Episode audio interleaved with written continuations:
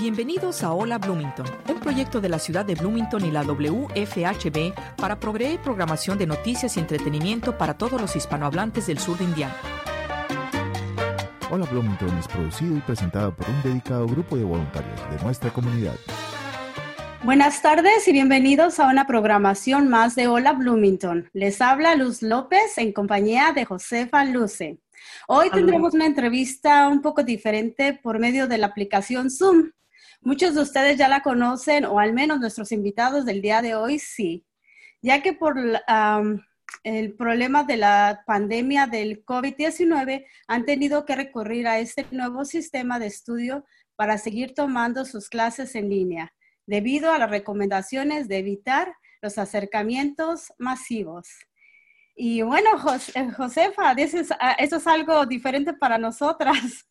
Sí, claro que sí, es algo que en realidad dije, tal vez ya no vamos a hacer Hola Bloomington porque pues estamos todos en casa y no vamos a tener tiempo de convivir como siempre lo hemos hecho, pero ya ves, la tecnología 2020 eh, estamos ya muy avanzados, entonces no hay ninguna excusa ahora. Qué bueno que... No nos para. Correcto, correcto, me gusta. Y bueno, pues como la tecnología es súper maravillosa, también trae sus detalles, ¿verdad? Entonces les pedimos a nuestros radio escuchas y a nuestros invitados que tengan un poquito de paciencia con nosotros si es que presentamos algunas dificultades. Correcto. Correcto, pues, pero... sí, bueno, el clima está un poquito asoleado, aunque está eh, con frío, pero bueno, vamos a calentar nuestra, este, nuestra programación del día de hoy, hablando un poquito de nuestros invitados. Uh, uno de ellos uh, es este, un invitado de esta tarde, es el profesor Daniel Ranels. Él es un profesor de literaturas y culturas hispanas del Departamento de Español y portugués. también vamos a tener algunos de sus estudiantes de IU de la Universidad de Indiana aquí en Bloomington. Ellos nos hablarán sobre los derechos y salud de mujeres con un enfoque específico en temas latinoamericanos. Y bueno, pues nos gustaría darle la bienvenida al profesor Daniel Runeo. Nos gustaría, hola. Hola, ¿cómo estás? Muy bien, gusto, gusto de tenerlo aquí. Muchas gracias. Con nosotros. Bueno, y este, pues yo me gustaría conocer un poco más del profesor Daniel y nuestros radioescuchas también. Es que nos gustaría que nos platicara un poquito uh, de dónde es, cómo es que llegó aquí a Bloomington, qué lo motivó a venir aquí a la Universidad de, de Indiana y cuántos años lleva como profesor en la universidad. Sí, pues como profesor, profesor no soy. Yo soy, eh, yo estoy, yo soy estudiante de doctorado en la universidad.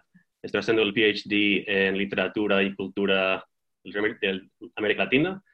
ahora estoy escribiendo mi disertación sobre uh, pensamiento político a principio del siglo XX en varios contextos latinoamericanos. Yo también doy clases de lengua española, doy clases de cultura, doy este semestre otra clase de literatura, varias clases damos el departamento.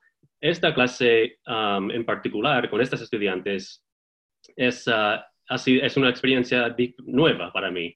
Esa es la primera vez que yo doy esta clase, que es una clase como que va que acompaña otra clase en el Departamento de Estudios Internacionales. Entonces, hay una profesora, se llama André, uh, Andrea Siqueira.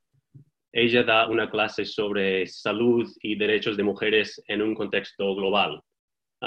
entonces, ella me pidió dar como una clase que acompaña extra, en primer lugar, en español, y que también hace cierto ah, énfasis en contextos eh, latinoamericanos, como, como estamos haciendo.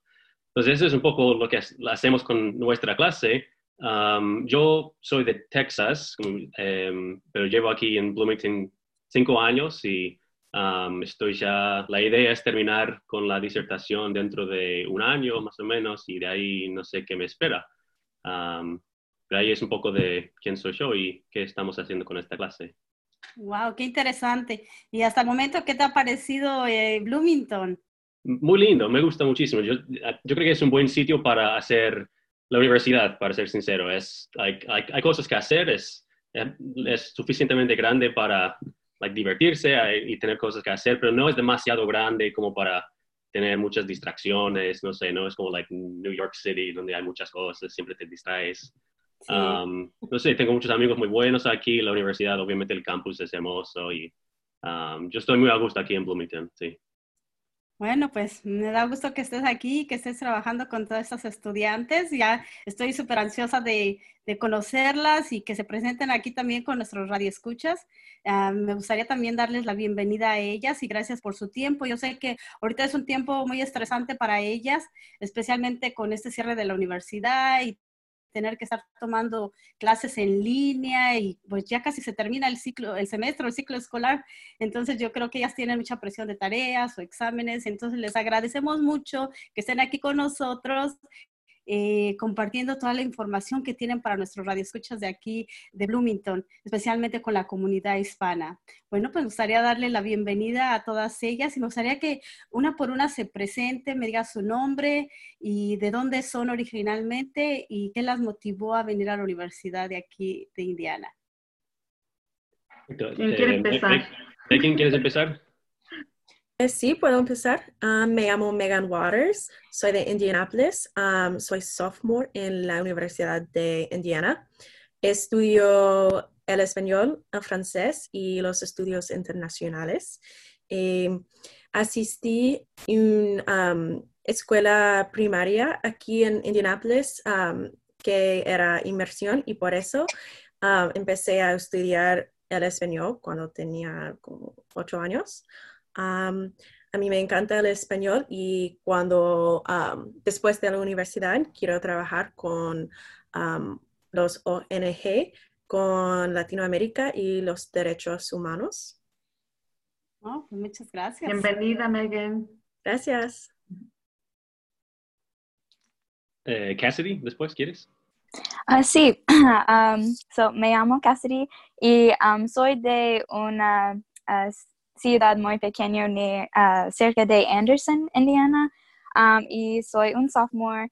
Uh, estoy estudiando el español y también los estudios internacionales um, y también los, las estudios de género. Um, y estudio en México para seis semanas en el secundaria uh, cuando estaba un uh, junior. Um, y sí, uh, me gusta Bloomington porque es muy divertido y um, tengo muchos amigos allí. sí, y no sé más. ¿Alguna actividad en especial? Um, pues me gusta caminar por campus porque es muy hermosa, um, especialmente en la primavera y también um, y en el otoño, pero sí, no puedo ahora porque estoy en Anderson otra vez, pero um, sí. Qué bien. Bienvenida, Cassidy. Gracias. Em, Jessica, ¿quieres después? Hola, Ah, me llamo Jessica Morris, soy de un pueblo cerca de Indianapolis que se llama Brownsburg. Um, persigo especializaciones en estudios internacionales, lingüística y el español. yo he estado aprendiendo el español hasta como 2013, entonces casi siete años en total. y tengo planes viajar a Perú en el otoño si todo en el mundo es un poco mejor. yo decidí ah, estudiar en la Universidad de Indiana porque está bastante cerca de mi familia en Indianapolis, pero también tiene muchísimas opciones. Yo he, uh, yo he cambiado mis especializaciones como cuatro veces y me gusta tener esta opción. Y también me gusta el campus, me gusta estar en una universidad grande, entonces Bloomington fue ah, la mejor opción para mí. Pues bienvenida también. Gracias. Eh, Alicia, Alicia. Hola, mucho gusto. Me llamo Alicia. Yo ah, soy de Indianapolis. Mi familia es de México. Soy de primera generación nacidos aquí en Estados Unidos. Yo hago muchas cosas antes de venir, pues antes de ir a estudiar a Bloomington. Uh, yo no soy un estudiante tradicional. Uh, me costó mucho ir a Bloomington, ah, por las becas y el dinero y la situación familiar que tengo, entonces es un orgullo poder ir a una universidad más grande porque voy a ser de la primera en mi familia para graduarse aquí en Estados Unidos. Y entonces yo me voy a, ojalá, graduar el fin de este año, uh, si todo sale bien, porque muchas cosas cambiaron de repente. Pero me gusta hacer muchas actividades. La razón que llegué a Bloomington específicamente era porque tienen un equipo bueno de rugby. Yo he jugado rugby por nueve años, entonces, pero no pude jugar el año, este año porque tuve un accidente. Entonces es muy caro los biles del hospital, entonces tuve que pagar eso primero antes de seguir jugando. Pues bienvenida también, gracias. Bienvenida. Em, ¿Qué tal, Joy? Si quieres después. Hola, me llamo Joy Tracy, uh, soy de Bloomington. Um, estoy en mi segundo año de universidad at IU y um, estudio biología y los estudios internacionales. Um, he aprendido español por siete años y una de mis motivaciones para aprender es porque quiero ser uh, médica en la futura y pienso que es útil para comunicar con mis pacientes, um, especialmente porque hay muchos hispanohablantes en los Estados Unidos. Y um, nunca he viajado a un país de habla hispana, pero um, en el otoño espero que es estudiar en Madrid. Pues muchas gracias. Bienvenida también, Joy. Eh, Leanne y luego Sarah, quizás. Hola, mi nombre es Leanne, soy de Noblesville, Indiana. Ah, soy un sophomore aquí y ahora estoy estudiando estudios internacionales y español. Ah, yo decidí venir a Indiana University porque de la Escuela de Estudios Internacionales, el Hamilton Lugar School, y porque de la matrícula para residentes del estado. Um, en Bloomington me gusta la naturaleza aquí y la habilidad de caminar en muchos lugares fácilmente. Um, y también uh, fui a Guatemala para estudiar en una escuela, um, se llama Proyecto Lingüístico Quetzaltenango.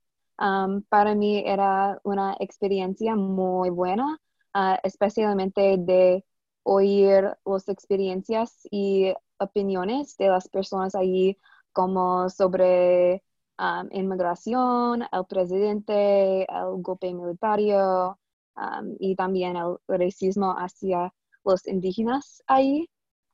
Y empecé español porque interesaba la cultura latinoamericana um, y aquí en IU um, participó en el club College Mentors for Kids. Wow, qué bien. Bienvenida también. Gracias. Hola, me llamo Sarah Kerpius y soy de Seattle, Washington. Um, es donde estoy durante las clases en líneas y uh, estoy en mi segundo año um, en la universidad. Uh, estoy estudiando los estudios internacionales, español um, y también portugués y los estudios latinos. Y yo, uh, para mí, la Universidad de Indiana es muy importante en mi familia porque mis abuelos trabajaron a la universidad y ya viven en Bloomington. y es una razón, uh, razón importante para mí cuando um, me interesa en la universidad y también um, porque quiero estudiar los estudios internacionales en Hamilton Lugar. Um, y me encanta Bloomington, es muy diferente que Seattle, pero he tenido buenas experiencias con uh, la naturaleza y también con mi familia, uh, especialmente mi abuela. Um, y comencé mis estudios de español en el séptimo grado, pero ahora en la universidad uh, me motivé a aprender español porque me interesan los estudios de los derechos humanos. y tengo un enfoque en la región de Latinoamérica. Um, y también um, en el otoño uh, espero que pueda estudiar en Ecuador por un semestre. Um, y sí. Qué bien, bienvenida, Sara. Bienvenida. Bueno, pues ya hablamos de que han estado estudiando y se ve que son muy buenas estudiantes. Eh, ¿Tienen alguna actividad en especial? ¿Participan como voluntarios en algún club o ¿Alguna de ustedes participa en el Lero 500? ¿Qué es lo que extrañan de aquí de Bloomington, especialmente ahora que ya no están como estudiantes en el IU Campus? La que quiera puede contestar. Yo trabajo con, para una organización, o no trabajo, soy voluntaria con una organización que um, entrena los perros de servicio y ahora estoy cuidando y creciendo a un cachorro que va a ser un perro de servicio cuando se crezca. Y eso toma mucho de mi tiempo libre, y, pero me encantan los perros y me encanta trabajar con ellos. ¡Qué bien! ¿Alguien más quiere compartir algo? Yo puedo compartir algo. Ah, yo extraño uh, participando en, yo, hay un centro uh, de, como, no sé, son actividades como para latinos, específicamente la casa, entonces extraño yendo a la casa a ver qué actividades hay, específicamente unas veces hacen comida, dan tutoriales o hay gente que va y da lecturas y hay mucha ayuda y es un lugar, un espacio creado para la gente que se considera latino, latinx o latinas y creo que es lo, algo que me hacía conocer más gente porque no soy muy, o sea, vivo aquí en Bloomington y Indianapolis, pero no, no tengo mucha familia ni conozco mucha gente, entonces es una manera de conocer más a la cultura de aquí, de latinos y latinx gente de Indiana. Ok, bueno, pues muchas gracias.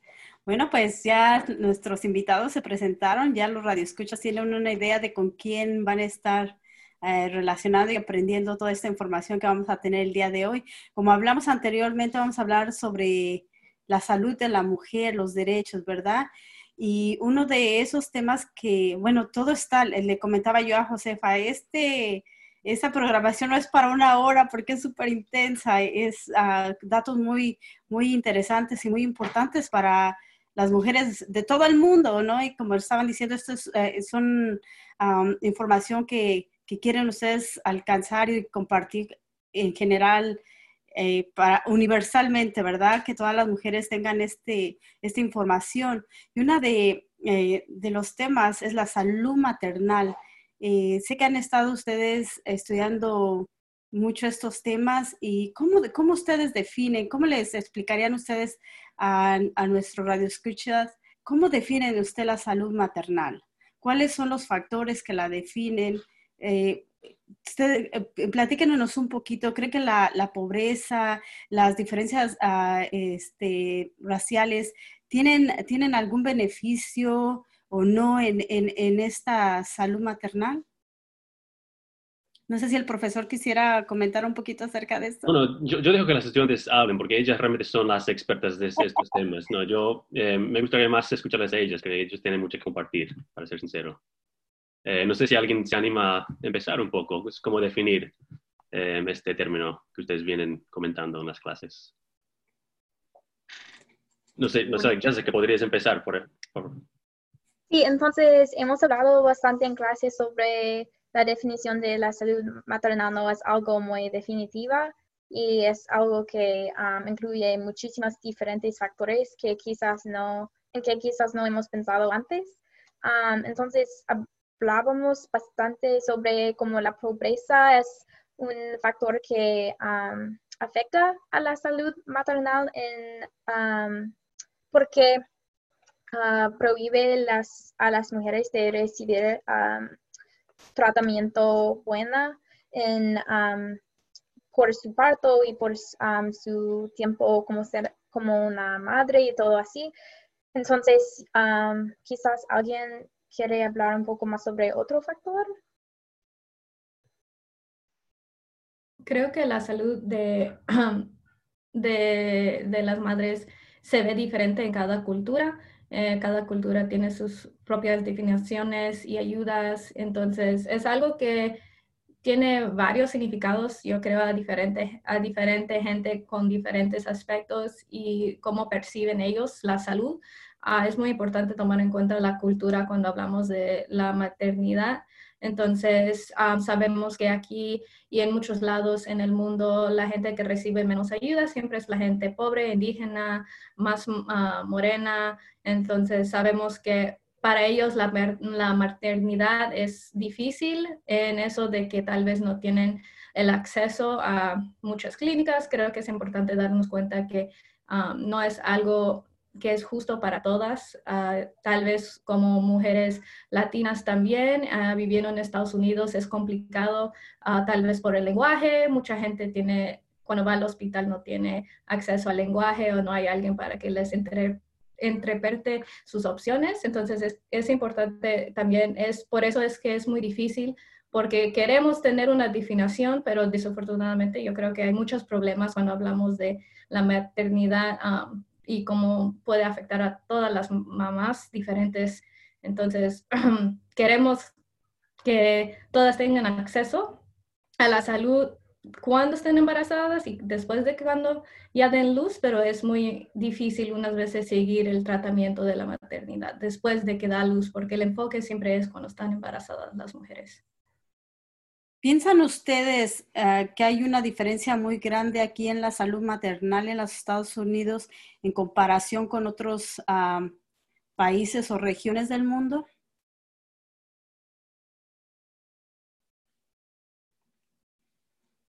Megan, me parece que tienes...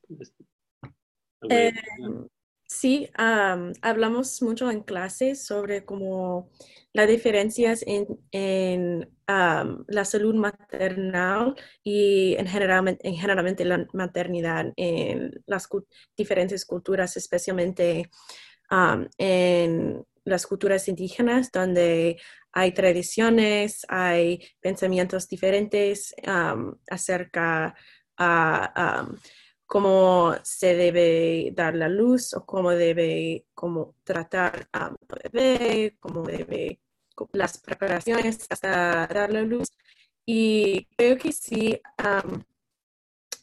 la salud maternal puede, puede ser muy, diferente en diferentes regiones y creo que es muy importante de, recordar este hecho, pero también de recordar que aunque puede puede ser muy diferente y puede ser una experiencia muy diferente para cada persona. También es una, es una cosa muy universal para todas las mujeres y todas las mujeres requieren y necesitan como la salud justo, la salud justa y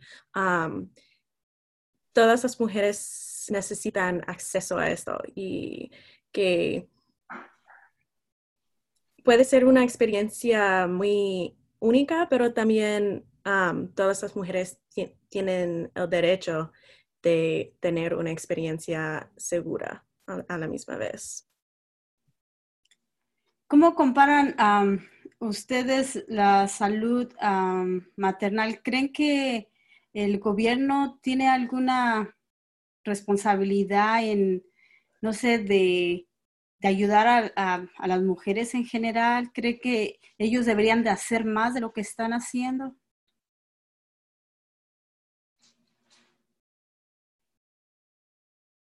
Creo que el gobierno debería de apoyar a muchas mujeres, especialmente las líderes que han hablado de cambiar ciertas leyes o han llamado atención a la falta de leyes que hay. Entonces, yo creo que el gobierno cuando toma la iniciativa de no como ellos mismos estar tomando decisiones, pero apoyando más a, las mujeres o la comunidad de mujeres, que quieren ver un cambio, como en muchos estados estamos sabiendo que muchos estados están cancelando el aborto libre para las mujeres y que eso es un problema. Entonces, ellos toman la iniciativa y muchas veces los que son los políticos o el gobierno en poder son los hombres y no, no hay la participación de las mujeres. Entonces, yo creo que eso es un problema y que los gobiernos deberían de tomar en cuenta las mujeres de la comunidad otros cambios positivos al respecto?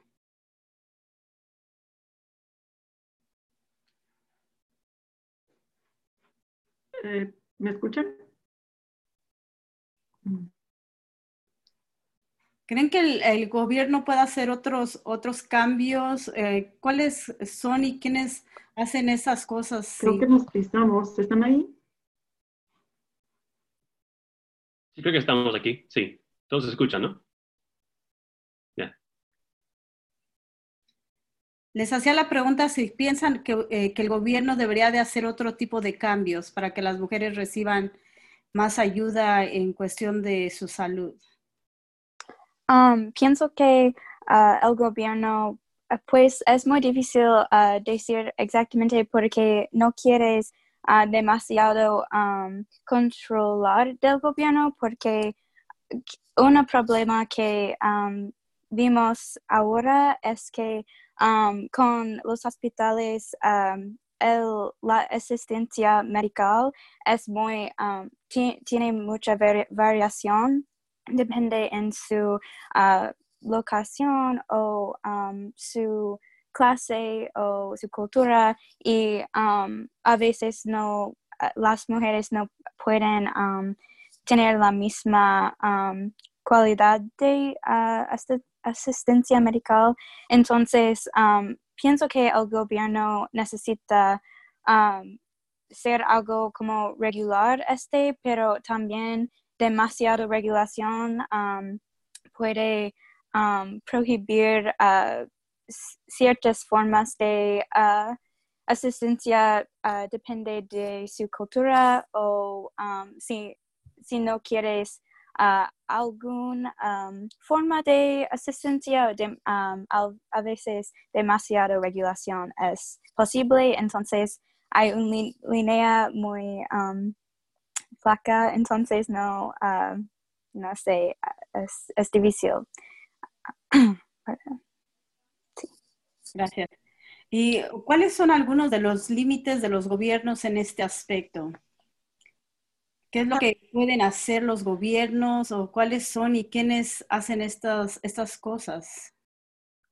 Uh, como Cassidy hablaba un poco, uh, um, una cosa que estamos, um, hablamos, estamos, estamos durante la clase fue um, con hay um, políticas o programas de los gobiernos, hay un uh, problema de um, la coacción y control de las mujeres y también la, las opciones para su salud y, para sus vidas.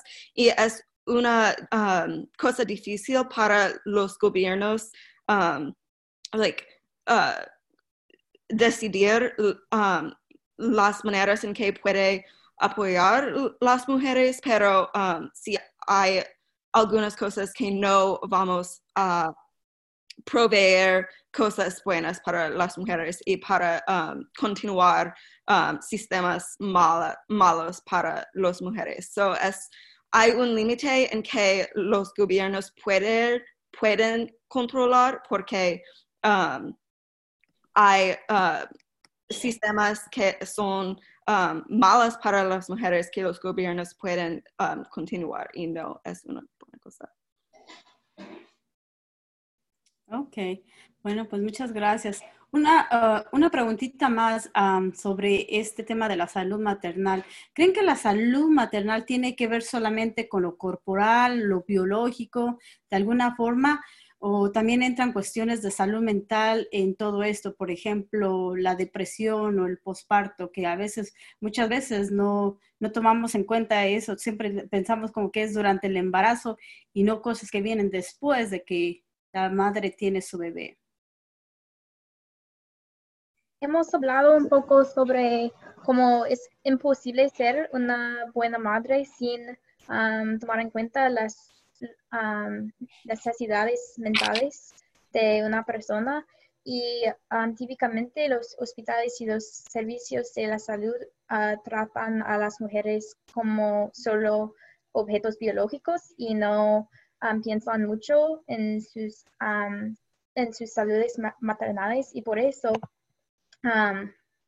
no tienen como el apoyo que, que necesitan para ser buena madre. Pero también hemos hablado un poco como la depresión postparto usualmente no tiene no tiene tantos factores biológicos como en el cerebro con las químicas, pero depende más de los factores socioculturales y como las, los problemas estructurales que lastiman a las mujeres. Entonces, sí. Ah, muchas gracias, Jessica. Bueno, pues muy interesante este tema de la salud maternal y es muy amplio y complicado, ¿verdad? Que es difícil ponerse de acuerdo con, con las ayudas que provee el gobierno, que a veces quiere ser mucha y a veces pensamos que no, no es demasiada y todavía falta más ayuda. pero bueno, cada quien hace su, su parte, ¿verdad? Y creo que ustedes como estudiantes y investigando la manera en cómo podrían ayudar más a más mujeres, pues ya eh, es grande, es grande el apoyo. Pues nos gustaría entrar eh, en otro tema. Josefa me estaba comentando que su profesor les, les recomendó leer un libro y que estaban leyéndolo y estuvieron estudiando eh, este libro que es referente a lo que estamos viendo, ¿verdad? Sobre la salud maternal y todo lo que son los cambios de salud de la mujer, que es un libro de Perú Changing Birds in the Andes. ¿Alguien podría comentarnos un poquito de qué se trata este libro? Y recomiéndalo si les gustó para que también podamos nosotros conseguirlo y leerlo. Ah, el libro ah, es sobre el parto en los Andes, especialmente la estructura de parteras en áreas más rurales y indígenas como la cuida allí puede estar cambiado para asegurarse de más mujeres indígenas. Reciban cuidado durante el embarazo y qué cambios puede ser allí para asegurar que las mujeres indígenas sientan más cómodo um, de, en su parto um, en un clínico médico o um, en su casa. ¿Alguien más les gustaría compartir un poquito de, alguna anécdota o algo que les haya impactado en este libro? Quizás alguien podría hablar un poco del concepto de la interculturalidad que es parte de, parte, una de las cuestiones que más eh, importa en este libro. De la, obviamente no hay ningún país del mundo que no sea como multicultural, ¿no? Y en la cuestión en los Andes tenemos como una división entre lo que sería like, culturas em, en los, los, espacios urbanos versus espacios más rurales, ¿no? Hay también factores lingüísticos que aparecen en el libro, la, la diferencia entre el español y varios idiomas indígenas, por ejemplo, como el quechua en Perú. Entonces, ¿alguien podría comentar algo del concepto de interculturalidad y cómo entra en la discusión en este libro? Um, en, en, el libro, uh, la autora uh, habla un poco sobre las tradiciones de las mujeres indígenas que pueden incorporar en las clínicas um, Ah, y eh, un, un, ejemplo de eso es muchos de los de las indígenas um, quiere usar calor cuando um, e, ellas están en las clínicas y también um, ellas valoran uh, ropa más modesta y Uh, tiene faldas largas Um, también ellas quieren que su familia pueda ayudar en la procesa um, y por eso la interculturalidad es muy importante para um, las mujeres sentir más cómodo en las clínicas. Y en términos generales, ¿qué es la percepción de las mujeres indígenas en la sociedad peruana uh, actual? ¿Cómo es la comunicación entre las mujeres indígenas y las matronas? Hay un diálogo un poco difícil de leer a veces en el libro porque vemos que unas tratan bien a las mujeres indígenas y otras usan muchas tácticas de presión para hacer que estas mujeres adopten maneras de dar parto que son más modernos y eso tenemos que hablar que también tenemos que tomar en cuenta que la manera del parto de hoy en día es como una adaptación de también de la cultura del, eh, de la como de la modernización que también la, el parto ha cambiado en todos los años que se ha dado la tecnología o la manera que los doctores reciben a un, y un nuevo bebé. Eh, y estamos hablando que muchas veces los médicos unas veces ah, no toman en cuenta que las mujeres indígenas no entienden o no pueden comunicarse bien o que no simplemente no pueden opinar porque unas veces eh, está la estructura del poder que el doctor siempre sabe más y que debería de hacer lo que él dice porque él sabe lo mejor para la mujer y unas veces es una táctica muy forzada que yo creo que las mujeres deberían de tener un derecho de saber lo que está pasando y siempre tener la voz en el parto, aunque unas veces, por ejemplo, si hay un parto difícil, eh, las tienen que mandar a que las corten y eso es algo muy difícil para ellas porque ellas quieren dar luz en una manera natural, lo que ellas conocen, lo que es cultural para ellas, pero creo que unas veces como los médicos pueden decidir qué hacer con ellas, ellas no tienen el derecho de, de aceptar ni negar unas veces lo que les está haciendo durante ese tiempo. Y yo creo que eso es interesante y vemos eso en el libro, el diálogo entre los médicos y entre las mujeres peuranas, indígenas. Unas veces es difícil y unas veces hay muchas, ah, muchos médicos o parteras que entienden más la cultura y que son más pacientes con las mujeres, pero no todos son así. Entonces, en esta lectura del libro, ¿se pudieron dar cuenta que las mujeres indígenas en Perú son reprimidas?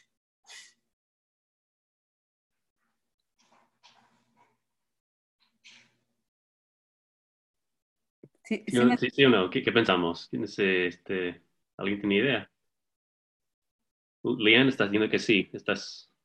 Sí, creo que las mujeres indígenas en Perú están reprimidas porque sus creencias en la sociedad peruana mm, no uh, no están válido um, en uh, la vista de las parteras de um, comunidades más urbanos.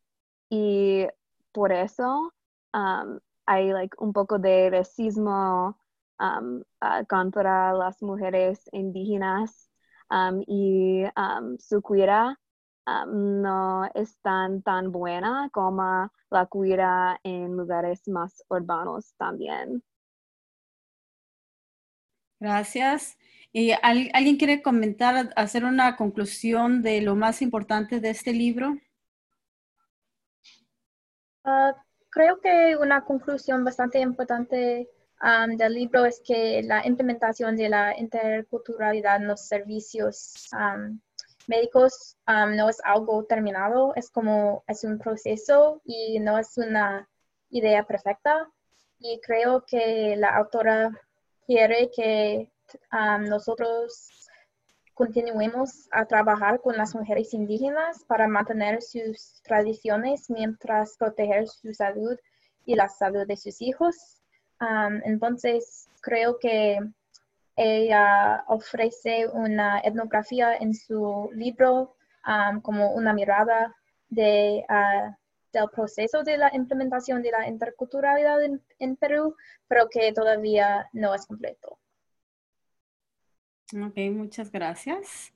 Y bueno, pues ya hablamos sobre lo que es todo lo de la salud maternal. Y bueno, vamos a pasar al tema de la esterilización, que también es un tema muy importante y que van relacionados, ¿verdad? Nos gustaría que nos platicaran un poquito qué es la, esterilización, cuál es el propósito y, qué es la esterilización forzada. Cualquiera puede empezar. La esterilización es, un, es una táctica de anticonceptivo, se considera, unas veces eso significa que ah, lo que muchos entienden como amarrar los tubos de una mujer ya no van a poder embarazarse y es una manera ah, como permanente de, una mujer para que ya no se embarace y que es una manera muy común de anticonceptivo. Es una de las maneras más comunes, aparte de usar las pastillas y y otras tácticas de anticonceptivos, pero la esterilización no es siempre una opción para muchas mujeres, especialmente en la historia de la esterilización a mujeres latinas o mujeres han sido forzadas a esterilizarse por los doctores y ellas no tienen en cuenta que eso les ha sucedido porque es algo que los médicos decidieron hacer por ellas y ellas no uh, no les dijeron un sí, pero eso es la esterilización forzada. Wow, qué terrible. qué terrible porque no te tienen que tomar en cuenta tu decisión. Y es triste. ¿Ustedes piensan que en los lugares eh, de los indígenas ocurre más esto que en las ciudades grandes? Cualquiera ah. que, que, quiera contestar. Um, sí, pues um, muchas veces en historia podemos ver que um, no solo con las comunidades indígenas, pero también de uh, minoridades en algunos países, uh, pero también países en desarrollo en particular, la esterilización es usado por control de población para que con, las personas en poder puede controlar, controlar y como uh, una población y a veces uso la esterilización forzada sin las mujeres no saben que estaban esterilizadas esterilizado y, esto pasó en Puerto Rico y um, también en comunidades uh, indígenas aquí uh, en los Estados Unidos. Um, y este es un problema que um, necesitamos confrontar y hablar sobre, porque si no hablamos sobre este, las mujeres no tienen sus uh, voces o no pueden compartir sus experiencias. sí. Gracias. ¿Creen que esto es muy común aquí en los Estados Unidos o más en otros lugares y más llenos de pobreza, como, en los lugares de los indígenas? ¿Tienen algunos ejemplos? Eh, creo que sí es posible que la esterilización forzada es un problema más común en los países en desarrollo, pero aún se pasa mucho en los estados, aunque no, no nos oímos de la esterilización forzada en muchos de los estados. Creo que aún, aún lo pasan, especialmente con las americanas nativas. en nuestra clase ah, hemos mirado una película una, sobre las americanas nativas en el oeste de los Estados Unidos que han sufrido de la esterilización forzada en los últimos 20, 30 años y creo que es posible. Creo que la noción aquí en los estados que mucha discriminación sobre las indígenas ah, pasó como en el pasado, como hace 100 años o algo como así, que, que no pasa ahora, pero aún es un, es un, es un problema muy común ahora, es un problema actual.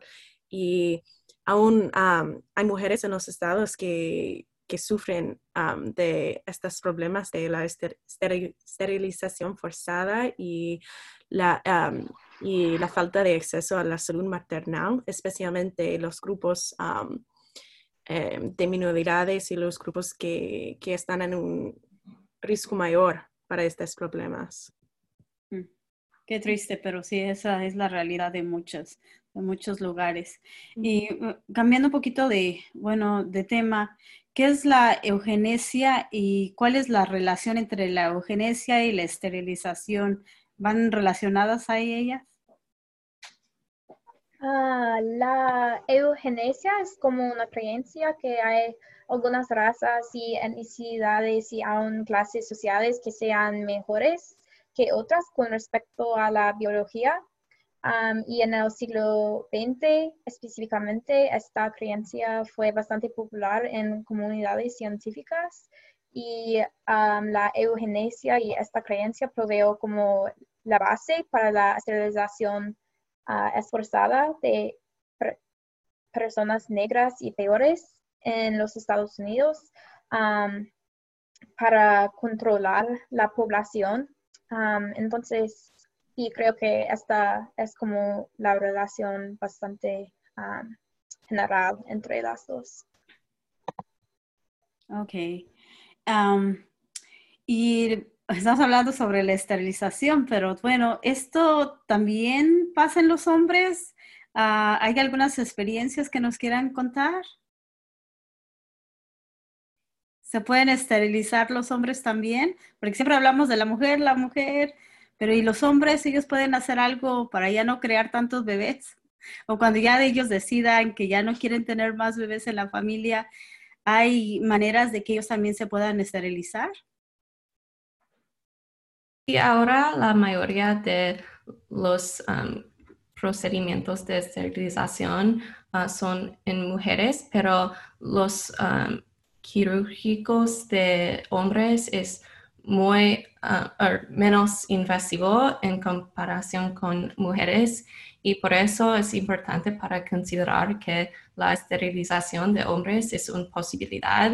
Ahora la responsabilidad de anticonceptivos y esterilización es por mucho tiempo es en las mujeres, pero también los hombres un, tienen un rol en, um, en toda la reproducción y también, pero ahora en una sociedad que es Um, que paternal, um, muchas personas no piensan que uh, los hombres tienen una responsabilidad para ayudar a las mujeres.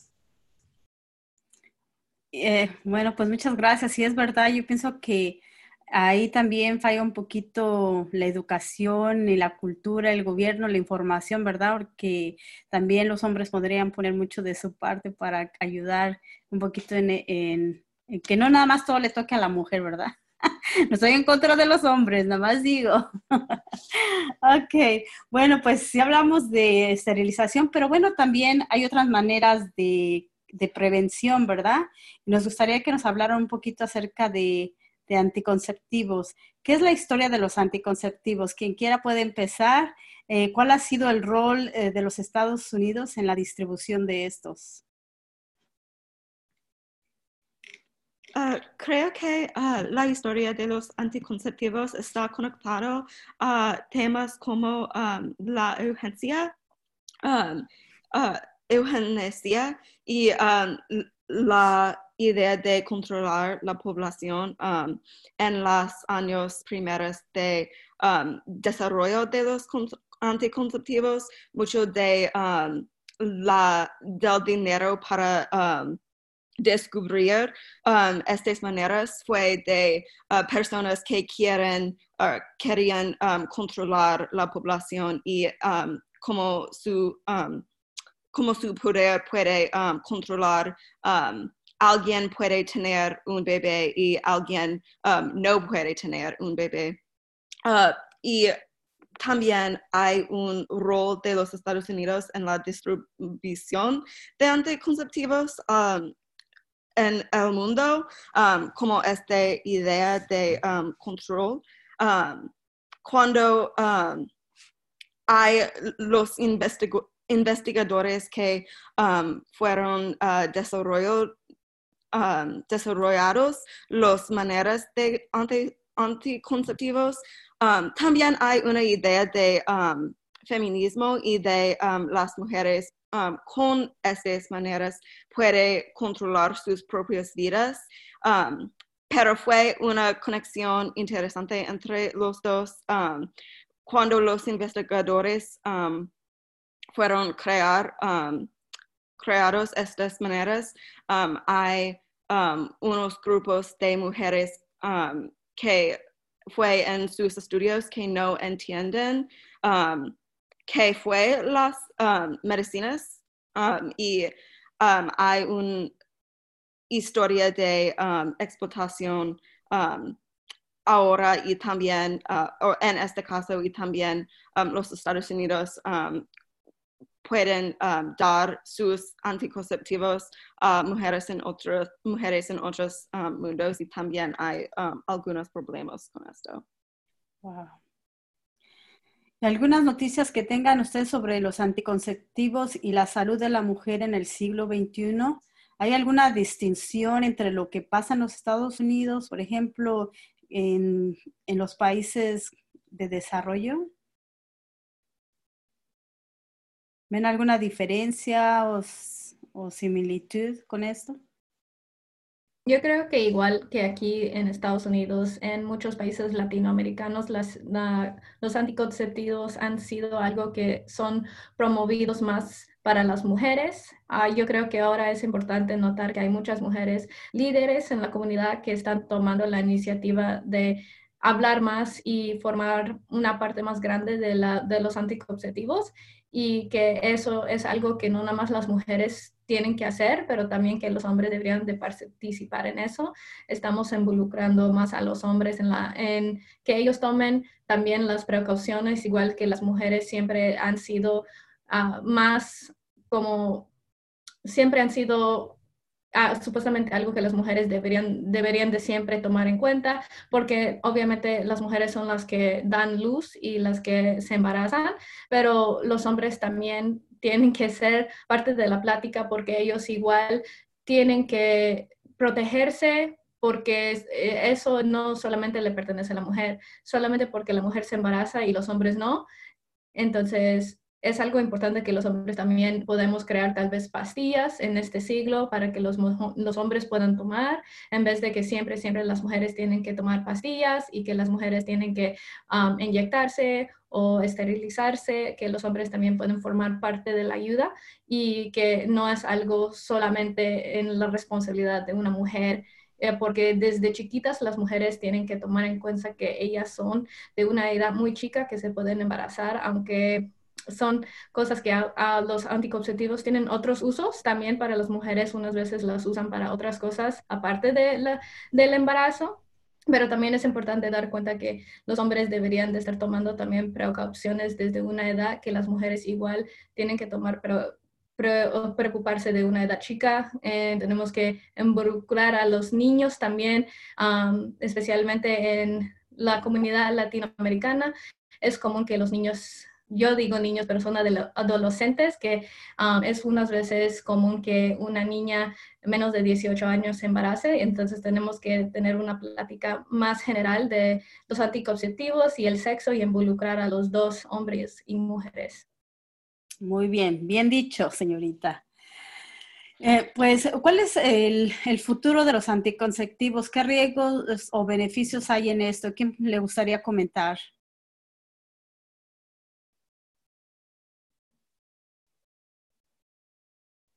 Una valiente? Ah, creo que personalmente, creo que ah, el próximo paso debe ser ah, más, maneras de anticonceptivo para los hombres, aparte de la esterilización. Y yo sé que ya hemos hablado un poco sobre esto, pero creo que esto representa como próximo paso. Las mujeres ya saben bastante sobre los sistemas reproductivos y los anticonceptivos, pero como dijo Joy más temprano, la mayoría de la responsabilidad está en nosotras, en ellas.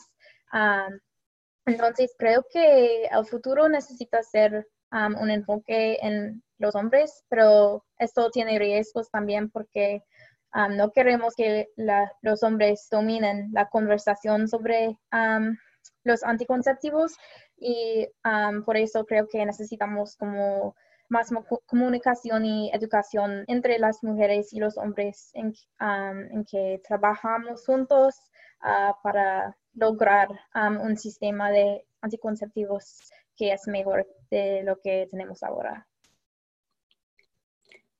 Bueno, pues ya, muchas gracias por toda esa información. Realmente quisiera hacerles más preguntas, pero ya casi hemos llegado al final de, de nuestra entrevista realmente quiero agradecerles a todas, a cada una de ustedes por haber, habernos acompañado y por haber compartido toda esta información que han estudiado. Digo, muchas de ustedes es su segundo idioma y lo han hecho fantástico, un buen trabajo.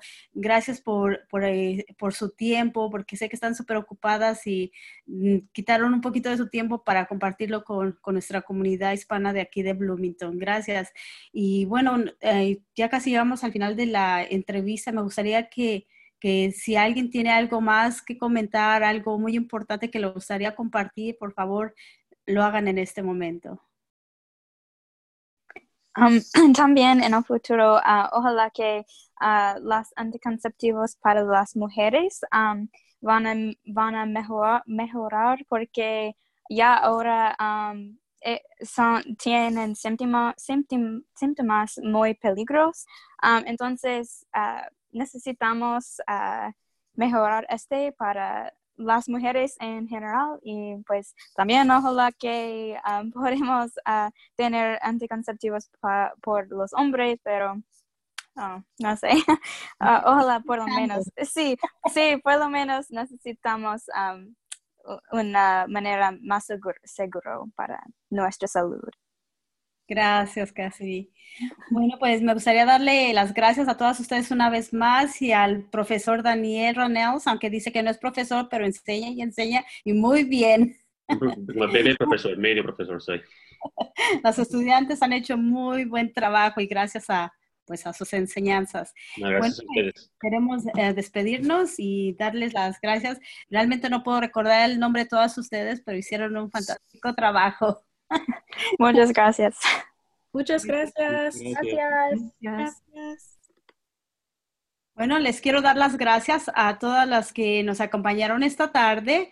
Escríbanos con sus sugerencias para el programa, con consejos, ideas en nuestra página de Facebook pasen a convertirse de oyentes a participantes de Hola Bloomington. Hola Bloomington recibe contribuciones de miembros de la ciudad y de la comunidad como usted. Este programa es nuestro medio de comunicación y expresión. Anímate y úsalo. Si tienes algo que comunicar o compartir, Ponte en contacto con nosotros. Si usted o uno de sus conocidos se perdió el programa de hoy, lo puede encontrar en nuestra página de Facebook o en el www.wfhb.org. Desde el Zoom me despido. Gracias a nuestras invitadas, invitados del día de hoy. Ah, gracias a nuestro dedicado grupo de voluntarios, a los operadores del tablero. Y bueno, pues ahora quédense para escuchar la hora latina con música para bailar y disfrutar. Buenas noches. Buenas. Bye.